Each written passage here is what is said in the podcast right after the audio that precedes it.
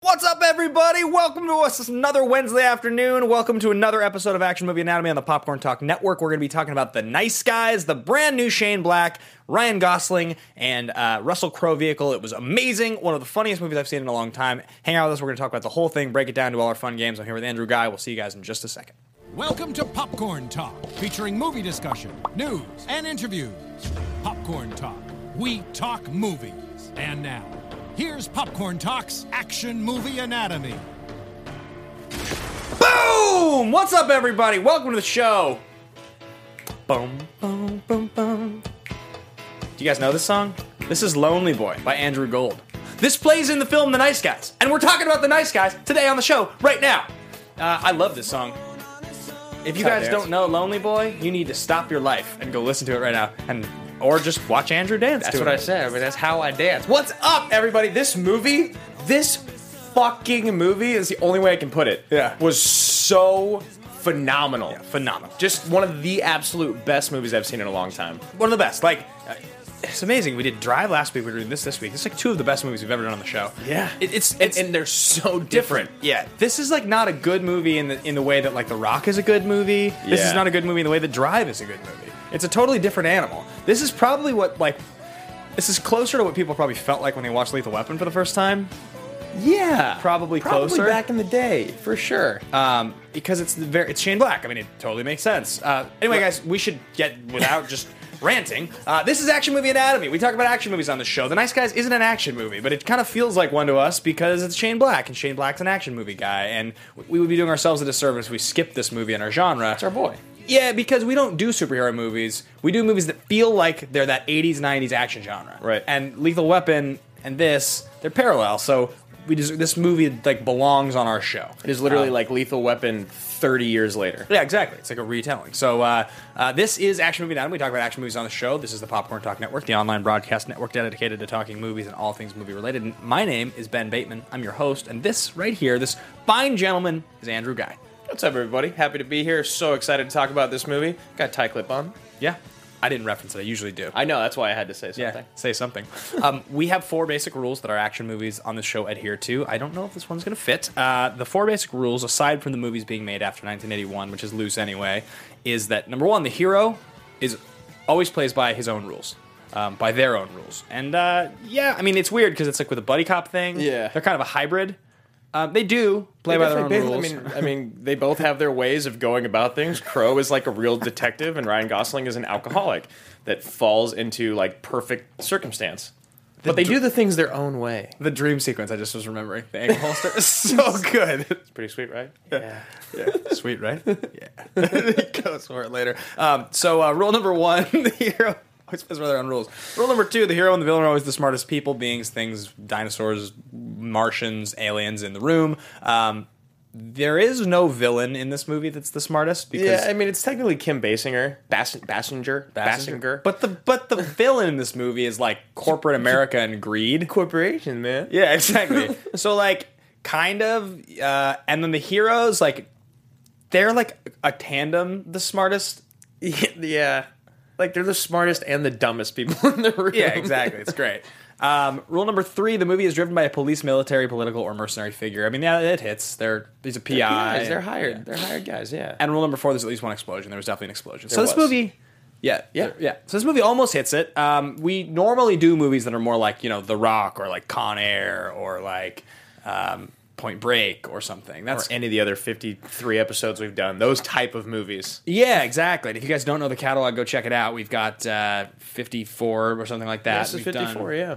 We've done a year's worth of, mo- of movies on this show. They're all available on uh, iTunes to be downloaded. Uh, you can leave comments with your thoughts on the movies. We've we did a, a best of year one episode like two weeks ago. So if you guys, uh, if you actually want to know what we do and like which are the ones you should definitely watch that are the funniest, um, If you want to see how much I can sweat when I'm freaking out and it's hot outside, then you know, just check out the best of. The best of year one episode's very funny. It's it's it's enjoyable and it'll it'll surprise you some of the higher rate some of the higher rated episodes for us. But uh, we're you know approaching six million views on the show total in a year, so it's been a fun year and uh, and this is the first straight up comedy that we're just calling an action movie that we've ever done. yeah, I mean, we it's interesting on this show because when we do a movie that's brand new, we go into it obviously not knowing what to expect. And in this movie, we knew it wasn't going to be a straight up action movie like a movie Right. we typically do. But we definitely thought it was going to be more action oriented or have a little bit more of that tone of those action movies that we It do. had like the fighting that action movies have. It had it like you know in the in the climax. Right, but again, this movie though it celebrates our favorite thing about all of our best action movies.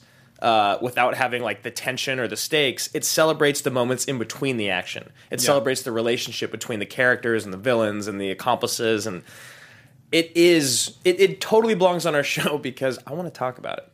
That's it. That's why. and it's Shane Black. Like so, it's Shane Black. So we'll we'll get into that in just a second. Sort of who Shane Black is and what his place in the pantheon of action movies actually is, and why we chose to do this movie. But uh, we should start the show off by uh, remembering that we have a thesis statement. we do, Um, but we should watch our trailer. yes, we should watch the trailer first. thesis statement exists. Thesis statement exists. but we're Forgot gonna watch about a that. trailer. Uh, yeah, we got the uh, the red band trailer, so uh, you know, careful. highly, highly inappropriate. highly inappropriate for work. It's a family network, gentlemen. Right, right. equanimity, quality of being calm. Who is it? Messenger service. It's just even Drunk and disheveled. I love it. March.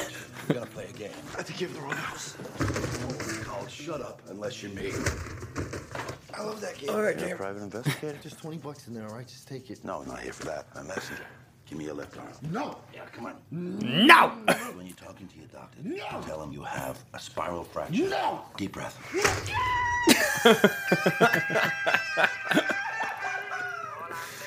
Gosling is gold in this. They both are so Solid good. goal. Yeah. If you got Comic trouble with genius. someone, you might ask around for me, Jackson Healy.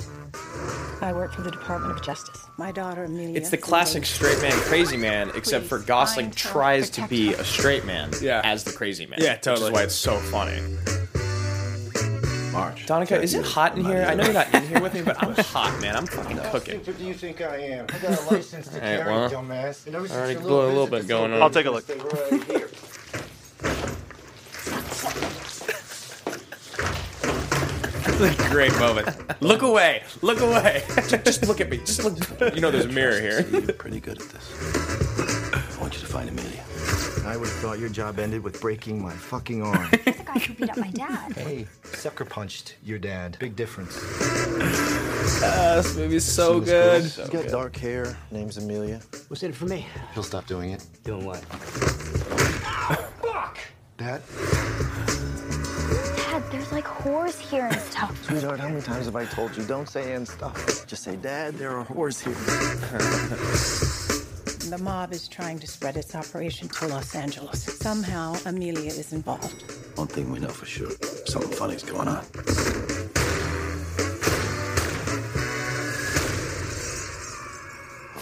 I like that they never, they go up to the floor and they leave. They just don't even. It's one of my favorite things about this movie. I, another one of the things I love so much about this movie is that. yeah, this scene's so great.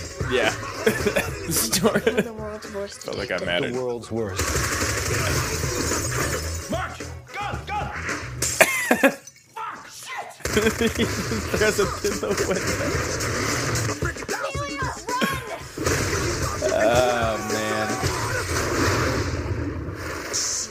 That moment with Nixon was great. Look at the bright side. Nobody got hurt. People got hurt. I'm saying I think they died quickly, though, so I don't think that they got hurt. Drinking At least you're again. drinking again. It's good. Mm, feel great. I loved Oh. that movie. so Um, good. Oh, I And just- like, it's not one of those moments where they give away all the funny part. Like we were laughing pretty hard in the trailer. We were laughing for two hours Yeah. straight. Solid. It's so good. Perfect. Um, so, next thing we do on the show is something called thesis statement. Sometimes we do action movie tagline, but because this movie's a comedy, it's less fun to do a funny tagline for Mm-hmm. it. Um, it also just came out, so like that's not a thing. Uh, so we're gonna do thesis statement, and thesis statement is that part of the show where uh, something you have sort of a big bold thought about this movie, something that is uh, a, a rooted in hyperbole or it's a bold thought. It's something interesting that you kind of want to stick with, and uh, we share them. We kind of defend them throughout the episode, and I actually already shared mine, which Did is you? that yeah, this this movie is Lethal Weapon 30 years later. Oh, it's a great one. I mean, that's what this movie is. This this is this is Instead of instead of making Lethal Weapon into a TV show or Mm-hmm. rebooting the franchise, don't bother. Make Nice Guys. Just Just do this. it's better. It's so much better. I mean, at the time, Lethal Weapon, I'm sure, like it is more of an action movie than this. And it's like a little darker, Yeah. but like in a more depressing way because this this movie definitely has like gnarly parts to it and like a Right. darkness about it. But it's it's all covered in this like layer of, of humor. Yeah. Whereas like Lethal Weapon, he's like wants to kill himself the whole time. Yeah. You know. Yeah, absolutely. Um, it- it- I mean, that's what this movie is, and so it's it, it's really special for us as, as a younger generation who grew up and we watched Lethal Weapon, and and you know when we did it on the show, we found that aside from Officer Murtaugh, don't, be, foolish. look at the hardware. Aside from that line by Busey, which is solid gold, It is amazing. Um, a lot of that movie had aged pretty poorly. Yeah. Uh, this movie. and The other funny thing is that this is the same movie as Kiss Kiss Bang Bang. Like it's it's not in the sense that like it's ten years later. The characters are a little different. Like Downey Jr. is great, but he's doing his Downey Jr. thing. Right. So it's like when you watch it, you very you, you have to be in or out on that. This movie felt better and funnier to me. Like it's just like laugh out loud the whole time. I mean, this movie is the perfect action comedy for our show because there was no action comedy that we had ever talked about before that could have really been on our show because our favorites are like MacGruber and Yeah, right. you know the other guys Yeah, and yeah. they're movies that don't really fit. You know, this movie is so perfect for it's our Shane show. Black. I mean, yeah. that's what it is. And for the guys that don't know Shane Black, we will get into him, and you should get to know him. He's going to do Predator soon. Yeah, he, and he was in the original Predator. He He, was in wrote the original Predator. He didn't did, I believe so. Yeah. Um, so Hawkins. my, my thesis is that this is the greatest example of two leading men who are used to everything being about them, making fun of themselves and taking a back seat. Yeah. And it and it works so perfectly having these two guys do this. It's funny that the trailer, um, it looks like it's, uh, it looks like it's Crow's movie in the trailer. It does. It's not though. It's not at all. yeah, it's really not. It's it's it's totally a buddy cop movie. It's- what's the opening scene?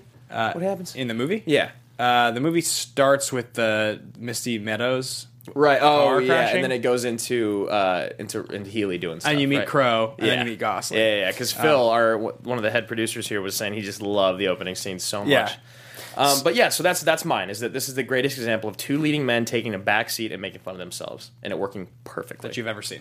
ever that I can think of. Yeah, I mean they're two. I mean Russell Crowe's a, a, a freaking Oscar winner, and Ryan Gosling is an Oscar nominee. Yeah, Russell Crowe's an Oscar winner who's kind of a prick that takes himself way too seriously. Yeah, right. Exactly. This is a great, and I love that he got fat. Like he's so fat. he just got really big for this. like really fat and really disheveled, and Yeah. just like it looks like he doesn't ever want to do anything. That so we're gonna talk about fist pump.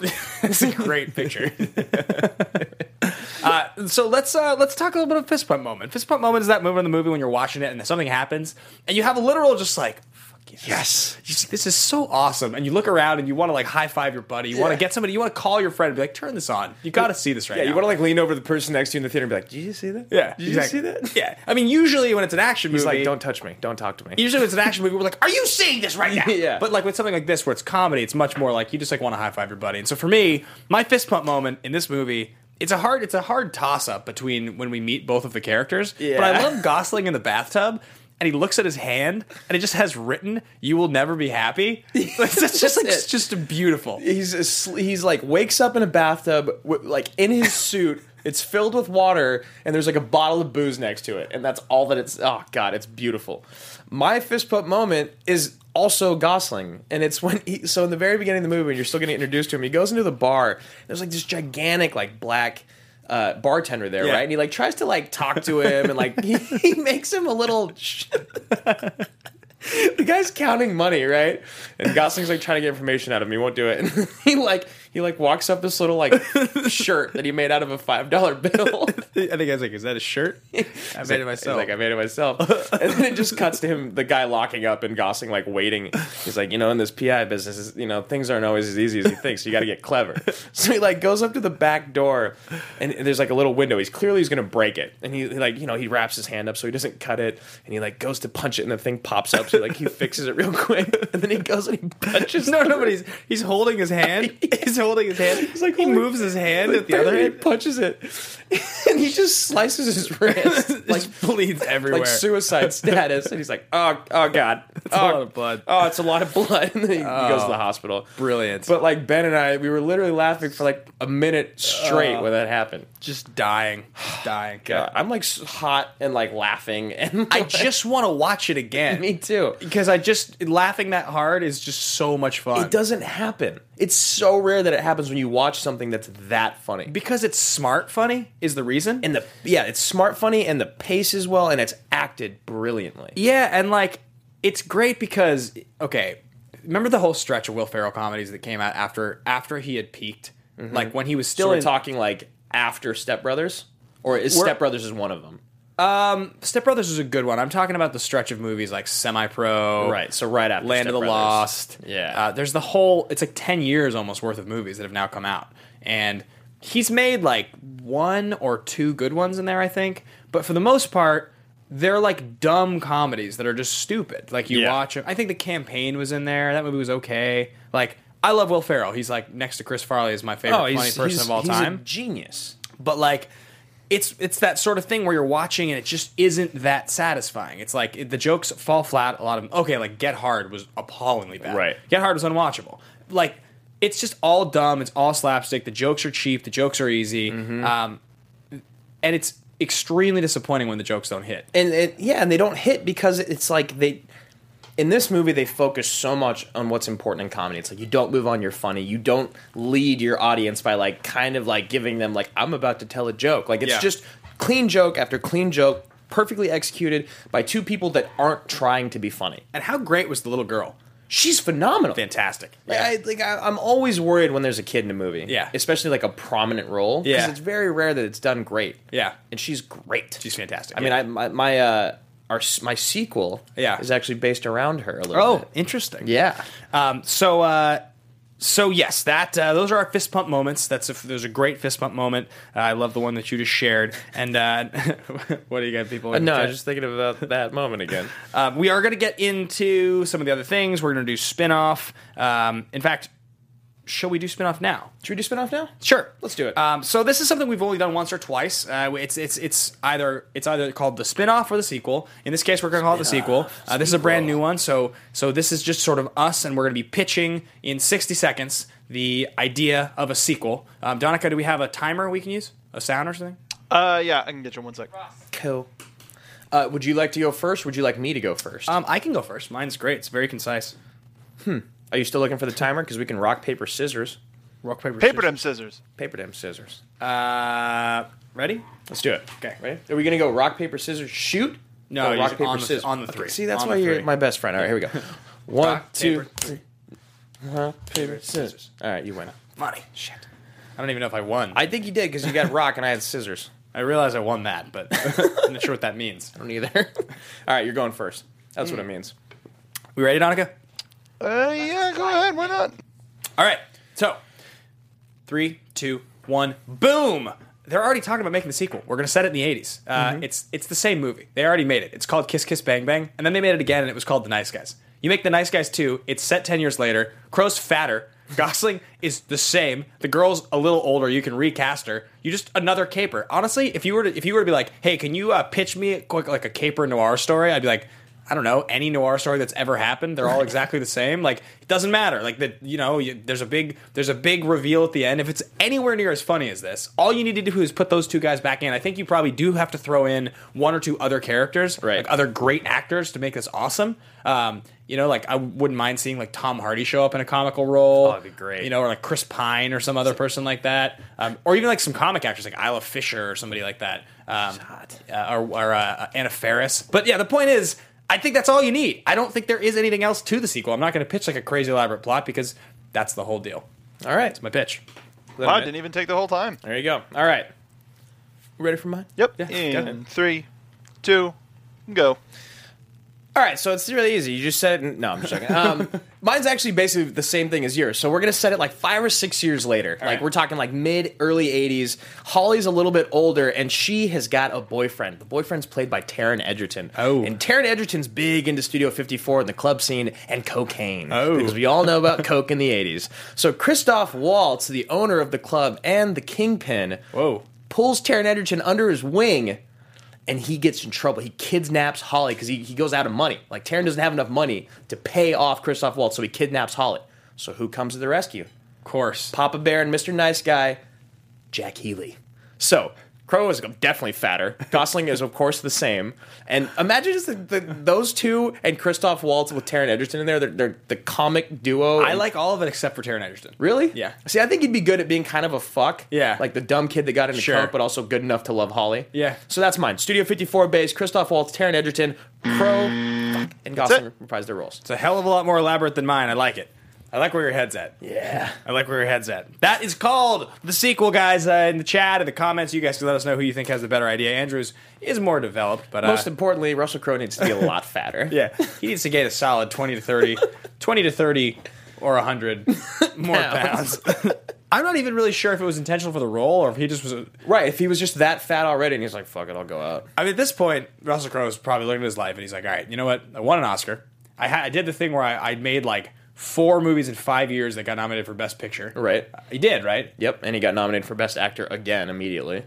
Yeah, right. I mean, he got the nomination for The Insider. He got a nomination for LA Confidential. That's 97 Yep. and 99. Gladiator and, Gladiator's uh, 2000. Beautiful Mind. Beautiful Mind's 2001. Yep. And then I think his next three that he was gunning for, which were Master and Commander and Cinderella Man, I think he sh- Right. missed on both of those. Cinderella Man, he might have gotten a nod in some, like, not, might not have been Oscar, might have been Golden Globes, but I think he got something Something for that, yeah. Yeah. And then, you know, later, and then he started to get out of it, right? American Gangster and all Might that as well stuff. just talk about star profiles then if we're doing that. Uh, yeah, it's probably a pretty strong point. So why don't we start with uh, start with Crow, and uh, we can sort of break that down. We have a great picture of Crow up there.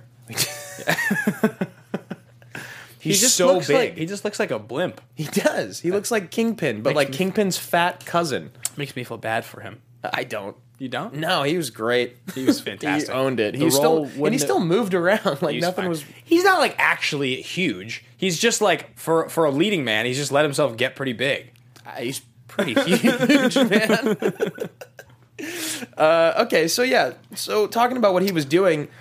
It's He- true. I mean, he definitely put on weight, like massive weight, because you think about Noah in 2014. He was Yeah. not a fat guy. I didn't see it. I didn't either, but he Okay. wasn't a fat guy. No, no. And you then know? Water Diviner, unless I'm mistaken, is his movie. Uh, I believe that's the Australian film that he directed. It Mm-hmm. Yep. won the Australian Oscar, I think. I don't know about all. all that, but I do know the first part. I could be making all that up. The uh, Popcorn Talk did a did the junket for it. I remember at one point there's a there's clips of us doing the interviews with them. Oh, really? Um, yeah, and then uh, and then Fathers and Daughters. I recall it coming out, but I don't know much about it. I don't either. Another one of those like indie dramas, right? Um, Yeah, I mean, he's like we said, he's at this point in his career. I mean, you know, he, he broke out in the mid '90s with Hurley Burley, and then or Romper Stomper, sorry, not Hurley Burley. Hurley Burley's a play, um, though I think they made a new movie once. But anyway, uh, he broke out and then got his Oscar nod for supporting actor for *LA Confidential*. Uh, then, then two years later for *The Insider*, the Michael Mann movie, one for *Gladiator*, got nominated for Beautiful Mind, and then over those next few years, yeah, it was Master and Commander, Cinderella Man, uh, was was the What was the Affleck movie? Oh, that's yeah. Uh, State of Play. State of Play. That's like 07. Yeah. American Gangsters like 07. Yep. Um, yeah. Noah's newer. He did Robin Hood in there at some point with Ridley Scott. oh yeah, it was bad. Like forgot that movie yeah, it was existed. real bad. Um, there's. Yeah, I mean, he did like a bunch of he did like a bunch of stuff in there, and and but somewhere in that like sort of mid to late two thousands range. Oh yeah, Body he of- wasn't. He was not fat as Cal L. Yeah, either, Cal El, yeah. Body of Lies, I think. he was in that's that, another one. right? Yep, that's the Leo one, right? yeah, yeah. So yeah, I mean, you know, he's God, Leo and Crow in a movie, and it just kind of got forgotten about. I heard it wasn't bad though. I never saw Body of Lies. Yeah, I didn't either. Um, he's awesome. Russell Crowe's great. I I, mean, love Russell Crowe, and I course- think this is of the course you do. I know, Gladiator. But this is, I think this is exactly what he needed to do in his career. I mean, I don't know about the weight thing because that kind of pigeonholes you.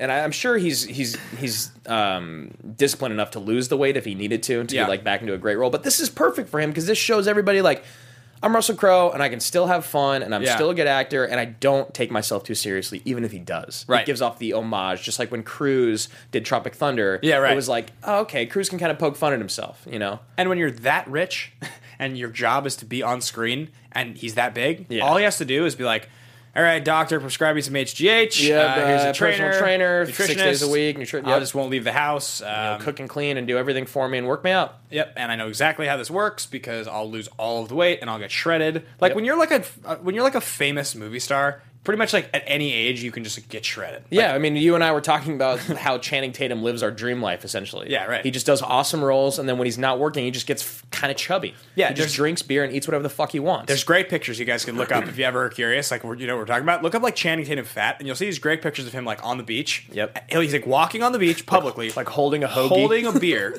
just like clearly has gained like a solid ten to fifteen pounds. Yep. kind of chubby. Like just puts the weight on. Doesn't seem to give a shit at all. Of course not. He's Channing Tatum. And then and then all of a sudden you'll see, you know, Magic Mike XXL come out and it's like just jacked. again. Shredded beyond belief. Yeah. And it's just like this guy is awesome. That's what you do. Yeah. That's what I would do. I love drinking and eating more than almost anything. Yeah, right, exactly. And Um, then Gosling, it's interesting because he. This is kind of what we were talking about. How he he's done this a couple times over the last fifteen years, where he takes little breaks. Well, yeah. So, so this is this is cool, right? Because last week we did Drive, which was so much fun, uh, and we talked about Gosling and his pre 2011.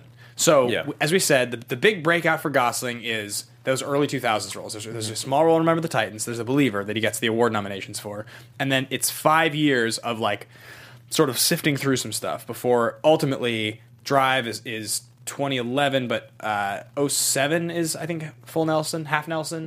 right. Oh, oh, f- yeah. Oh seven and then 06, oh Lars and the Real Girls. right? three is oh three the Notebook.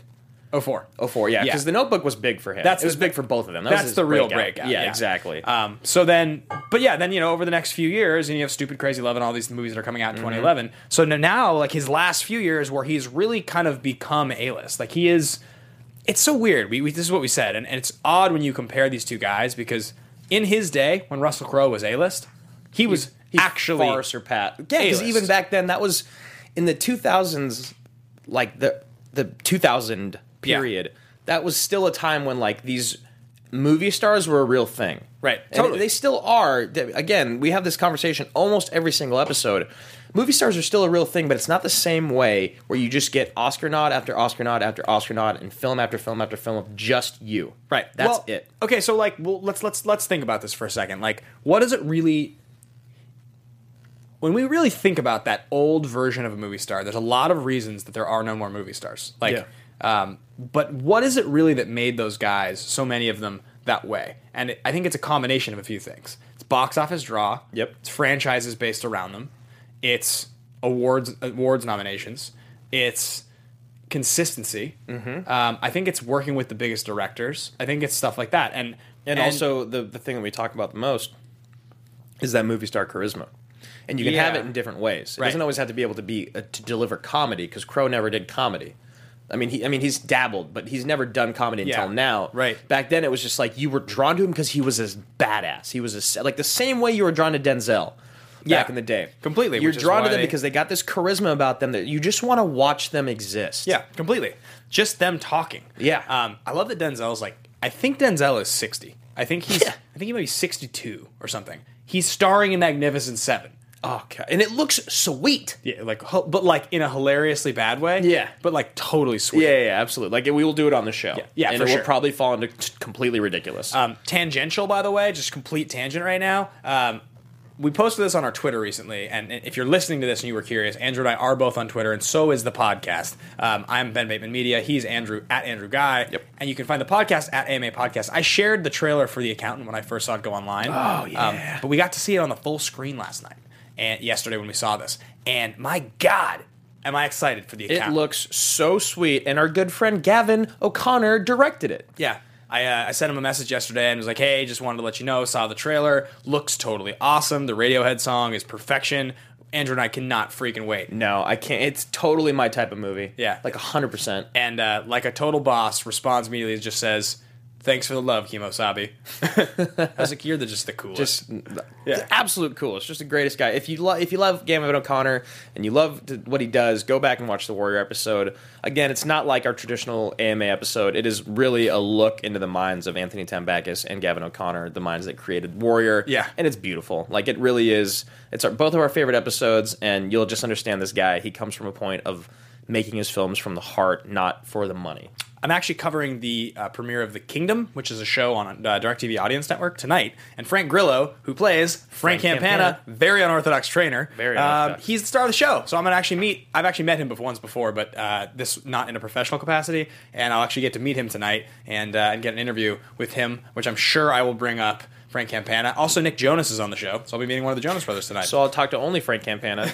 um, yeah, that's that's awesome. That'll be so cool. I love I love Frank Grillo, and he was awesome in Civil War. Yeah, he's he's great. He's actually been in a lot of really cool things. Um, he's just good and he's in. He just pops up in a lot of stuff. Yeah. Um, so uh, in any case, that is kind of. Uh, I I just- I am curious when we think about what makes a movie star. I'm just like trying to figure out why. Because okay, Leo is fully a movie star. Yeah. But he also existed and came from a time that the movie star still did exist. So Mm-hmm. he was hitting his stride and getting all of his nominations and becoming that guy in the early 2000s when he came back on the scene. Yeah. Um, you know, when he Gangs of New York has to be like 2002 or something Yeah, like that. I believe so. And Catch Me If You Can's like the same time. So like he started to like hit those movies. Like The Aviator That is is like, more like when he was a true movie star. Where that was that time. Yeah, You right. get the Aviator, Aviator, Aviator, Catch Me If You Can, Gangs of New York. Like he was just doing movie after movie after movie. Massive directors. Yeah. Massive co-stars. So by now he his brand is cemented, but I'm trying to think of other guys. Like Gosling has to be 37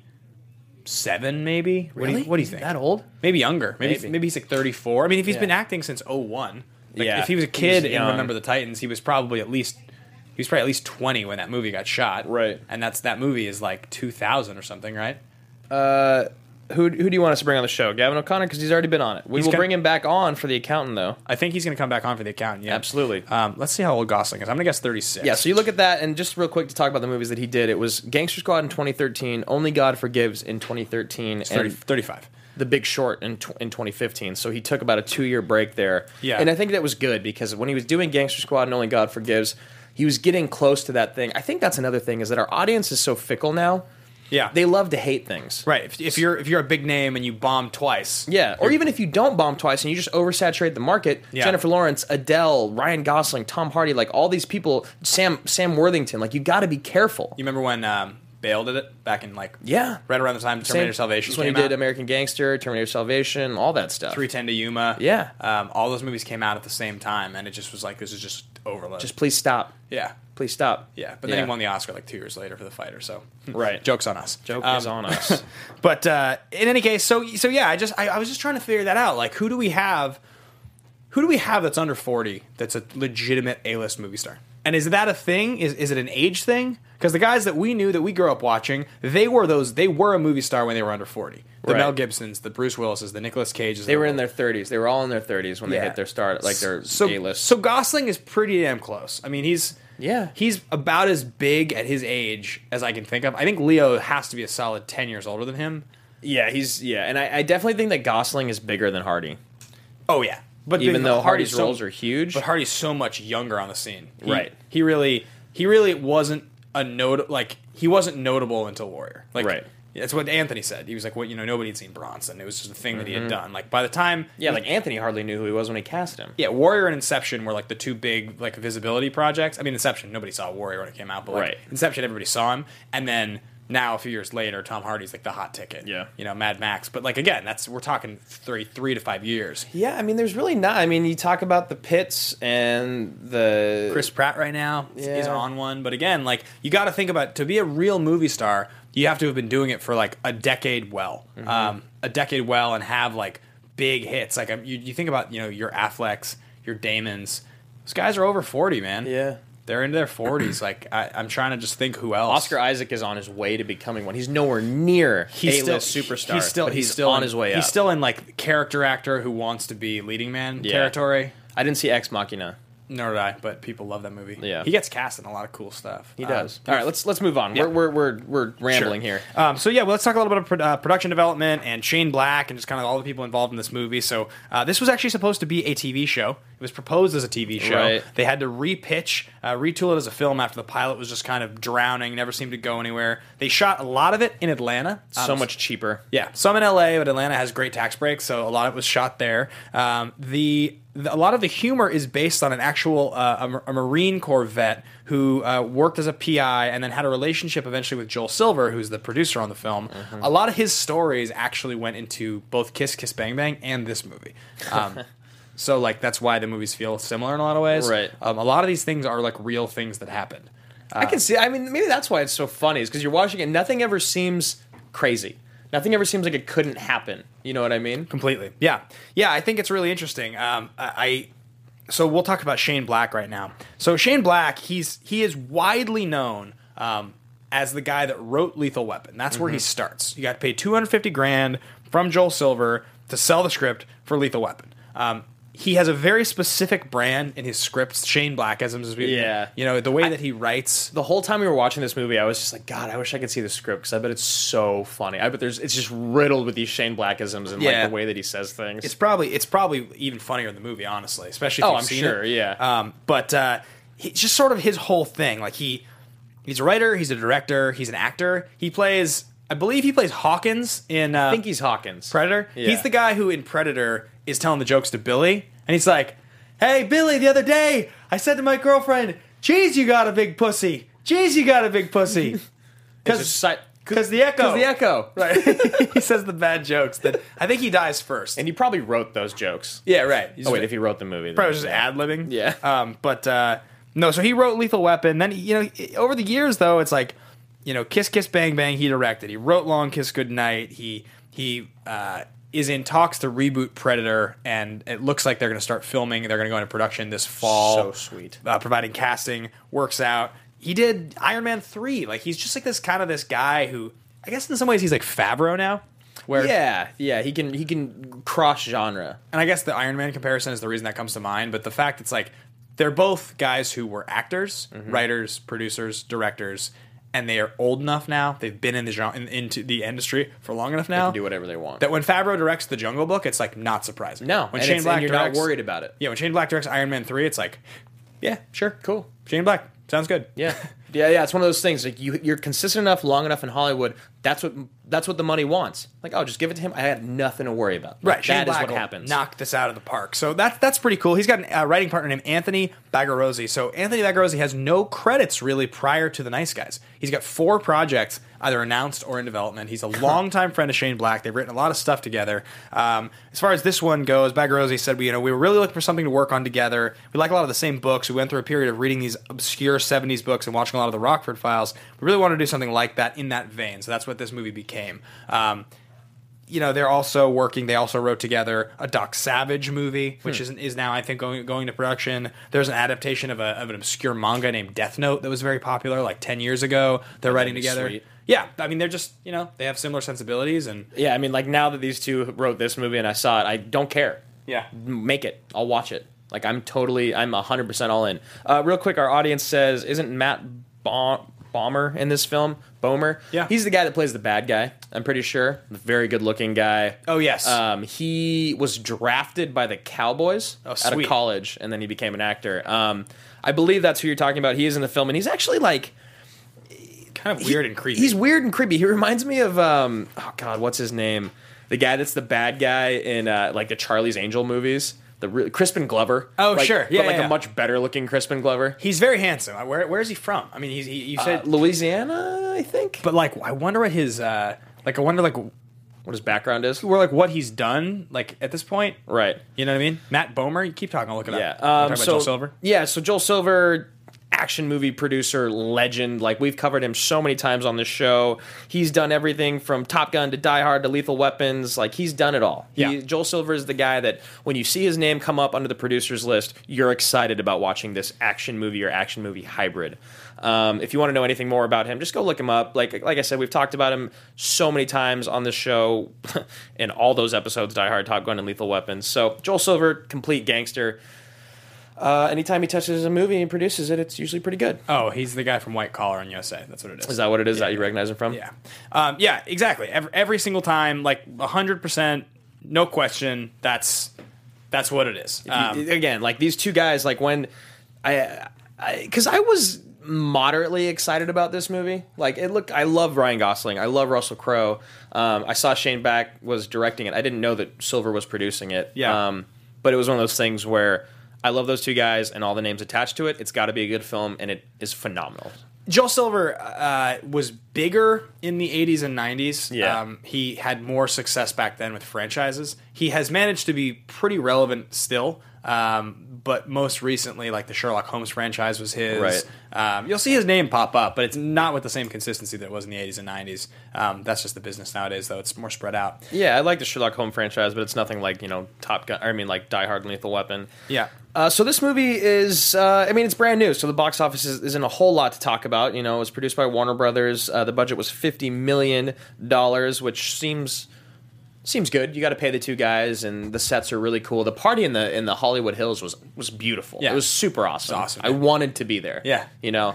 Um, and it was originally scheduled to be released on June seventeenth of twenty sixteen, uh, but they moved it forward um, because of Central Intelligence. The new The Rock movie with, Yeah. um, with Kevin Hart, which the tagline is uh, a little heart, a big Johnson. yeah, and I I get it. They, those guys have so much more mass media appeal in, Yeah. a, in a comedy that I, I wouldn't want to combat them either. Even though this movie's got to be at least ten times better. I wonder. I'm very curious about Central Intelligence. I I, I hate Kevin Hart. Yeah. I really do. He's not your style. He's not my style. I don't think he's that funny, and I and I don't want to go in on him because I know so many people love him. Yeah. But he's he's like very like Aziz Ansari to me.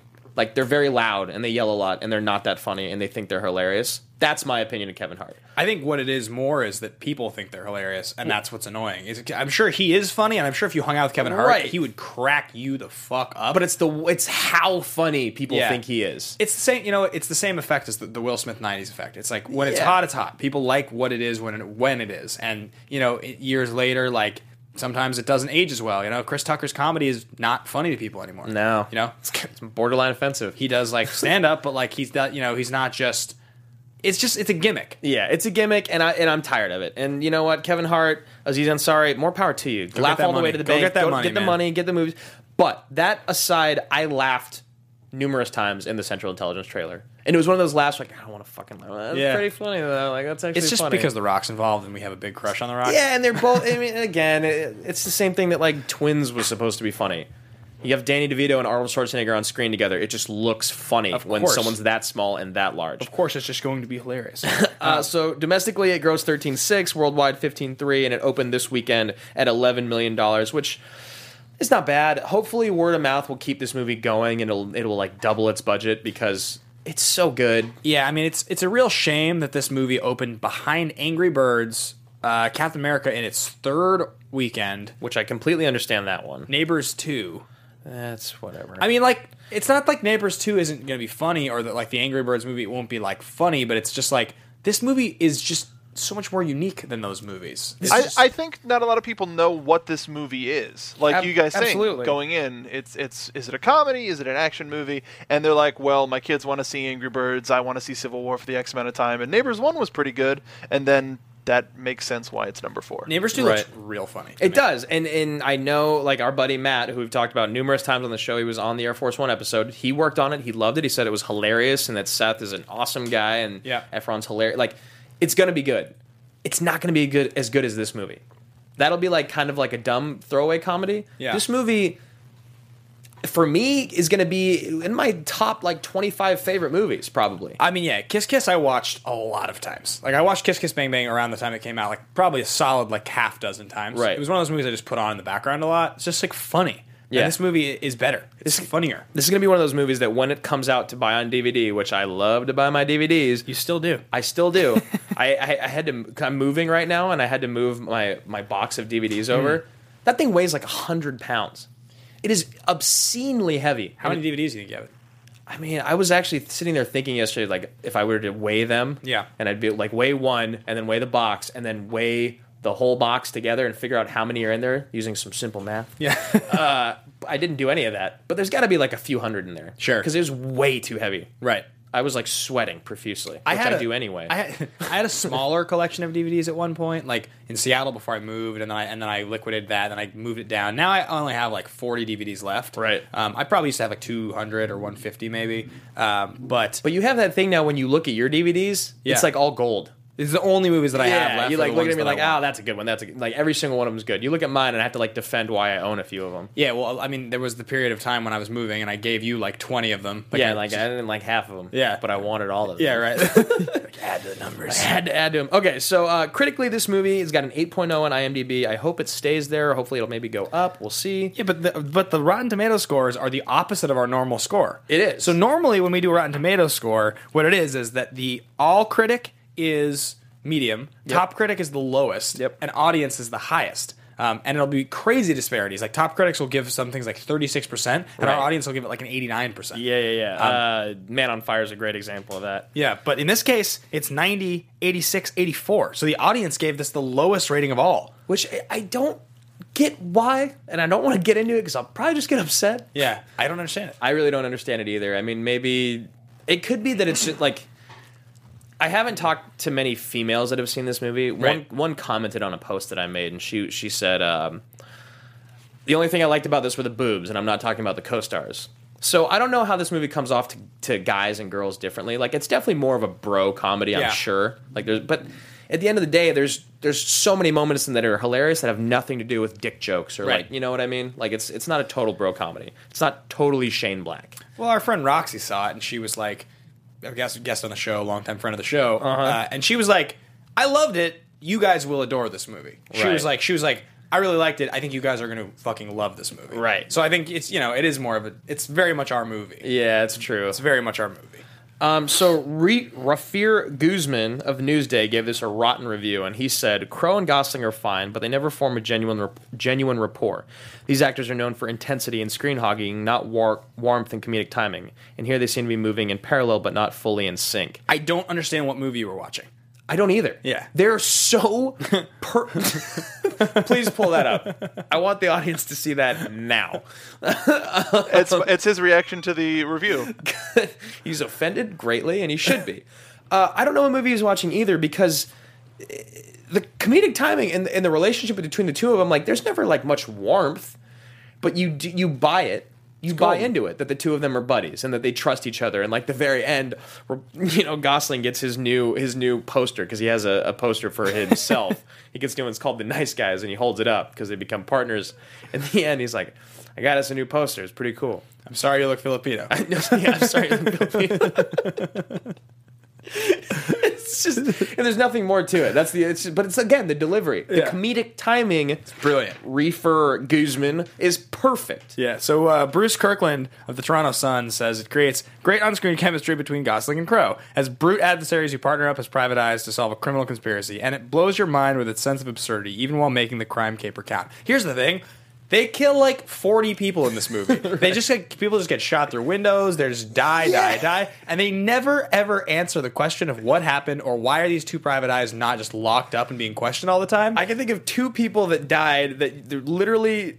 Or I guess we could talk about the, the producer as well, but Yeah. two people that had nothing to do with the movie at all. There's a chick in the beginning when Crow's apartment is getting ransacked, and like they go to shoot Crow and he ducks, and they just kill the lady next door. She, ah! she Yeah, gets shot. she gets shot. And then there's a guy at the party who's wearing stilts, like just walking around. And like it, out of nowhere, he Uh. just comes up and just gets shot in the chest and dies when Crow's like having another altercation. There's also like the thugs falling from the top of the building when they're in the elevator. Yeah, You just, splatting. Never. answered. I loved the scene.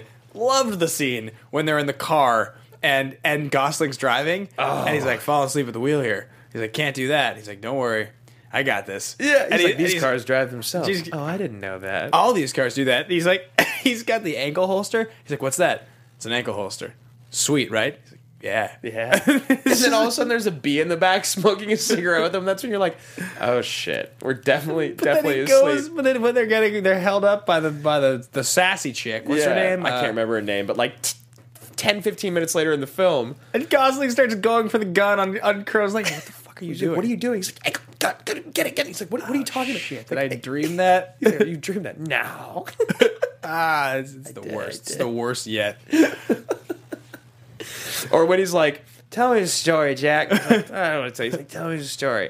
And then he starts telling a story. This is the best story I've ever heard. He's like just getting into it. and he falls tells like he, asleep. this is the only moment of vulnerability that Russell Crowe has in the whole movie. And Gosling immediately passes out. One of my, my favorite moment in that scene is Crow gets up, takes the bullet in the bicep, like uh, knocks the guy down, and then just starts just like, butt of the gun, just beating beats him, him, brutally like, to death. Yeah, just, this movie is fucking great. Um, Oh, all right, so uh, speaking of favorite lines and favorite parts of the movie, let's let's get into uh, and favorite line.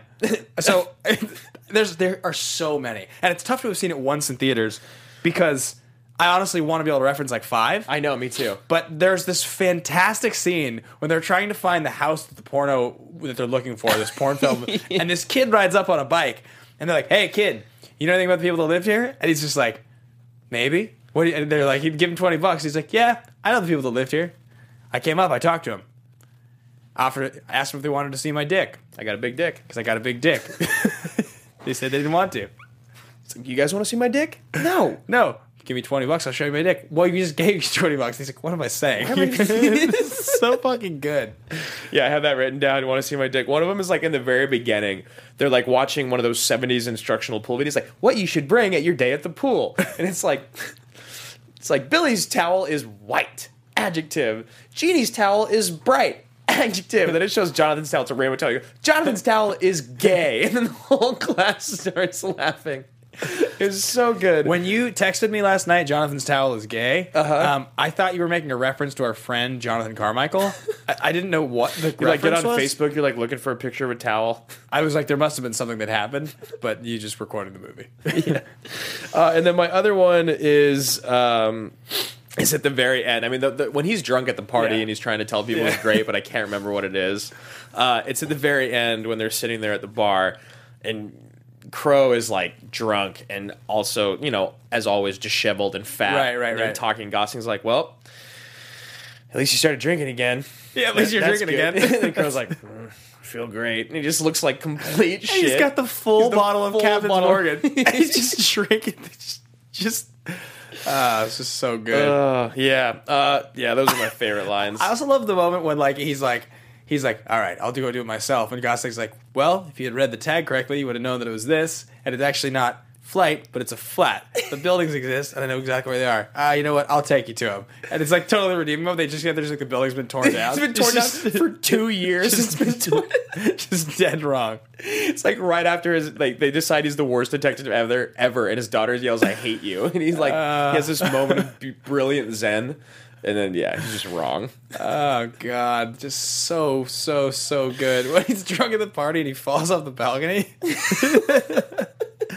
yeah, she's like, she, he's like, shoot at me, bang, he like dodges it.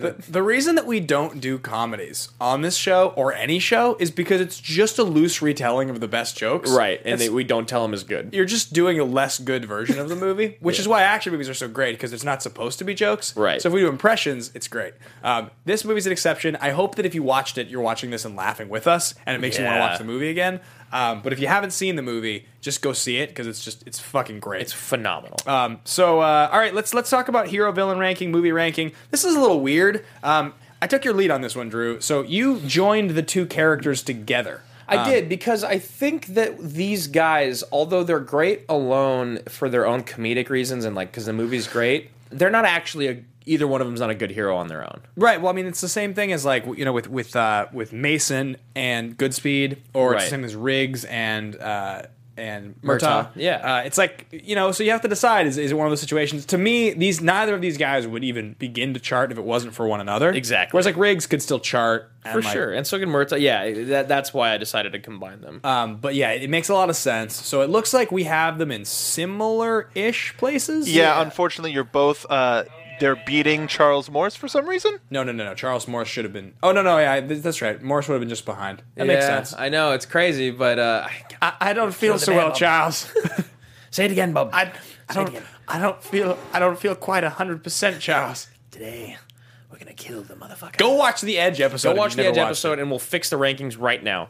Uh, I have I have the combo at 32, and Ben's got them at 27, uh, which is good because it's really hard to put them in front of people like Joe from Looper for me, or like the Bannings, or you know, all especially the, the guys in the top 10 are like complete different conversation. It's funny, like how is Brian Mills so low on my list? But I don't know. Um, Yeah, I know. I have. I think I have them in front of him too. It's because like there's just something awesome about them. yeah, I mean, you start to get the, the guys Casey Ryback, Creasy, Ethan Hunt.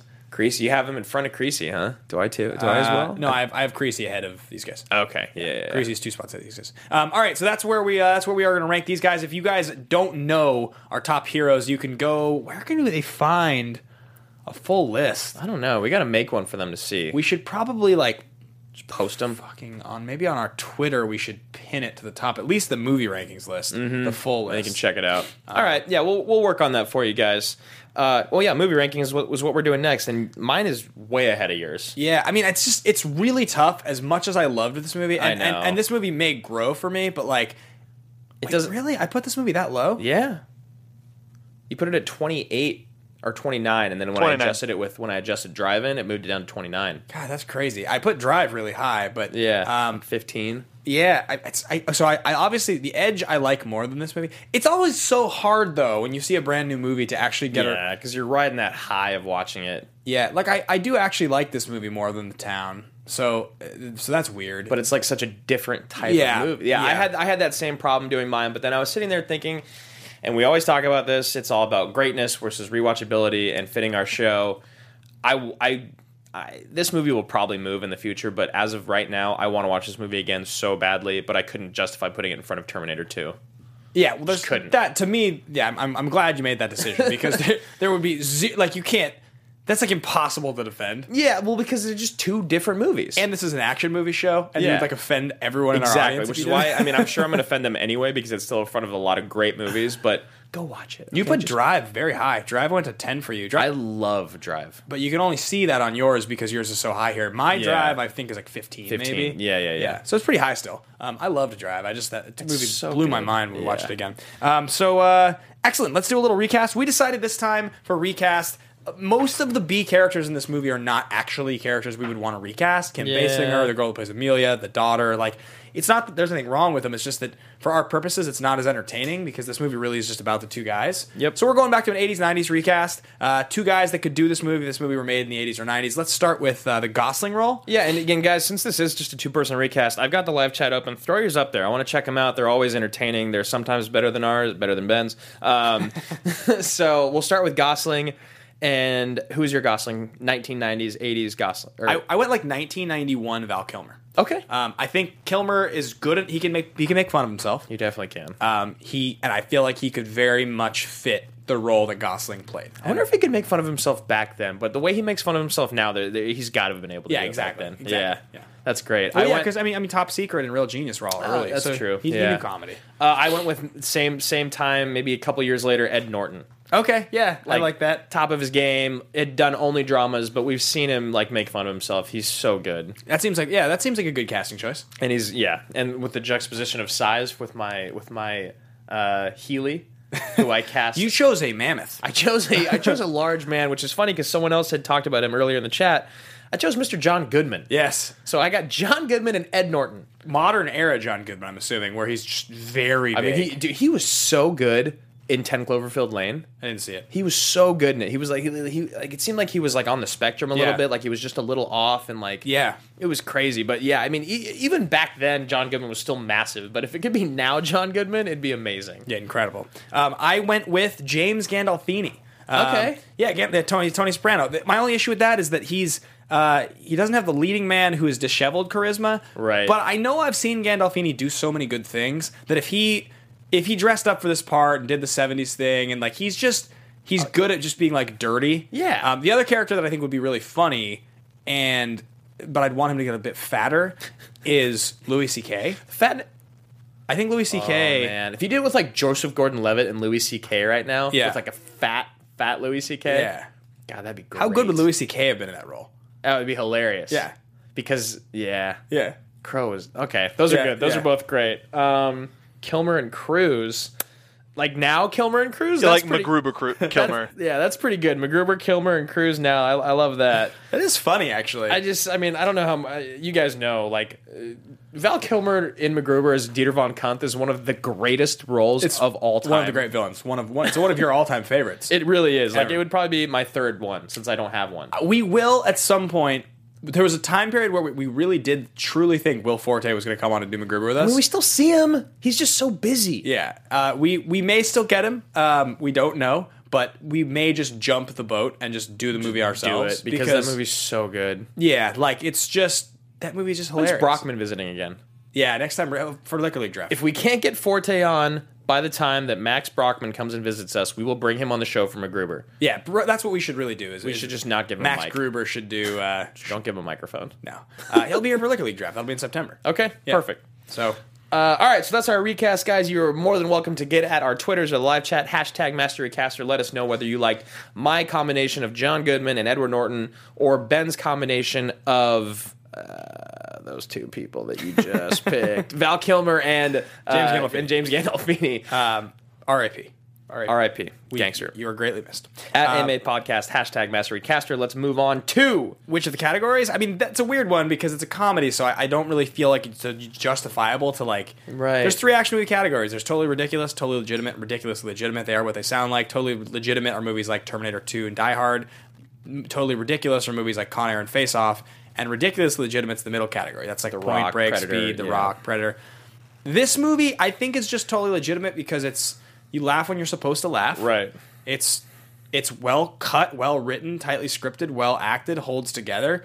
Um, I, I would feel stupid calling this. I guess you could call it ridiculously legitimate because it is an absurd movie.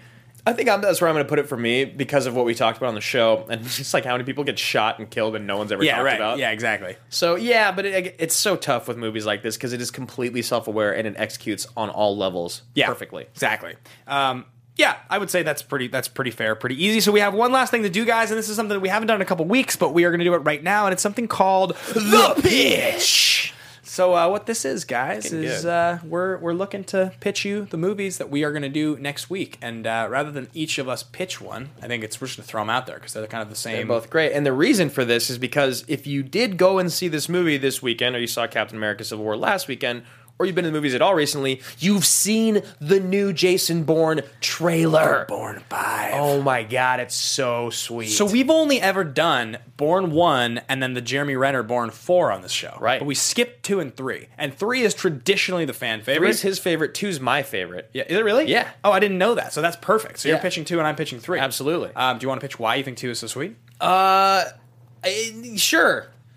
I do because so I love that right away it's the two of them on the island and you're like all right here we go whatever she gets killed right away Immediately. like a gnarly headshot to the back of the head from Carl Urban and like you know how I am about revenge films Oh, man yeah. it's like Jason Bourne 2.0 another sweet car chase instead of using a pen this time he uses a magazine to fuck Yeah, somebody up that's right. and he's on a mission against Pam Landy I haven't seen this one in a long time.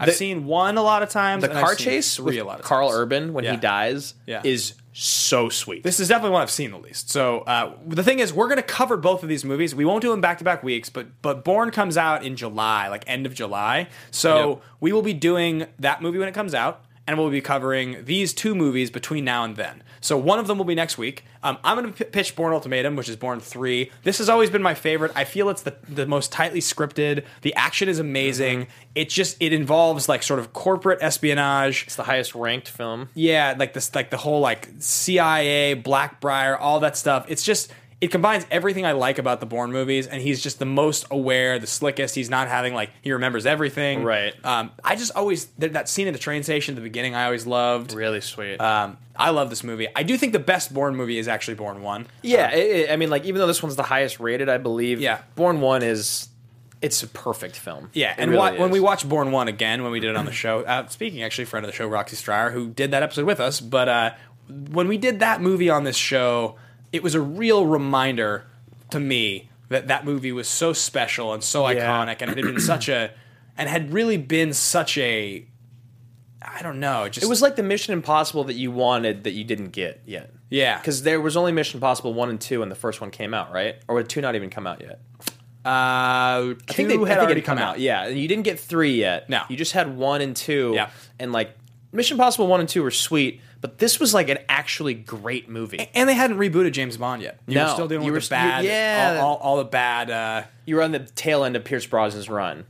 I wonder if Roxy actually wants to come on and do the Bourne movie. We'll we'll figure that out later. I'm gonna do it right now. Done. Uh, all right, guys, that is what we're pitching: Born Ultimatum and Born Supremacy. We will uh, we will see you guys next week. Thanks for checking in on the show. Adios. From producers Maria Menunos, Kevin Undergaro, Phil Svitek, and the entire Popcorn Talk Network, we would like to thank you for tuning in. For questions or comments, be sure to visit popcorntalk.com. I'm Sir Richard Wentworth, and this has been a presentation of the Popcorn Talk Network. The views expressed herein are those of the hosts only and do not necessarily reflect the views of the Popcorn Talk Network or its owners or principals.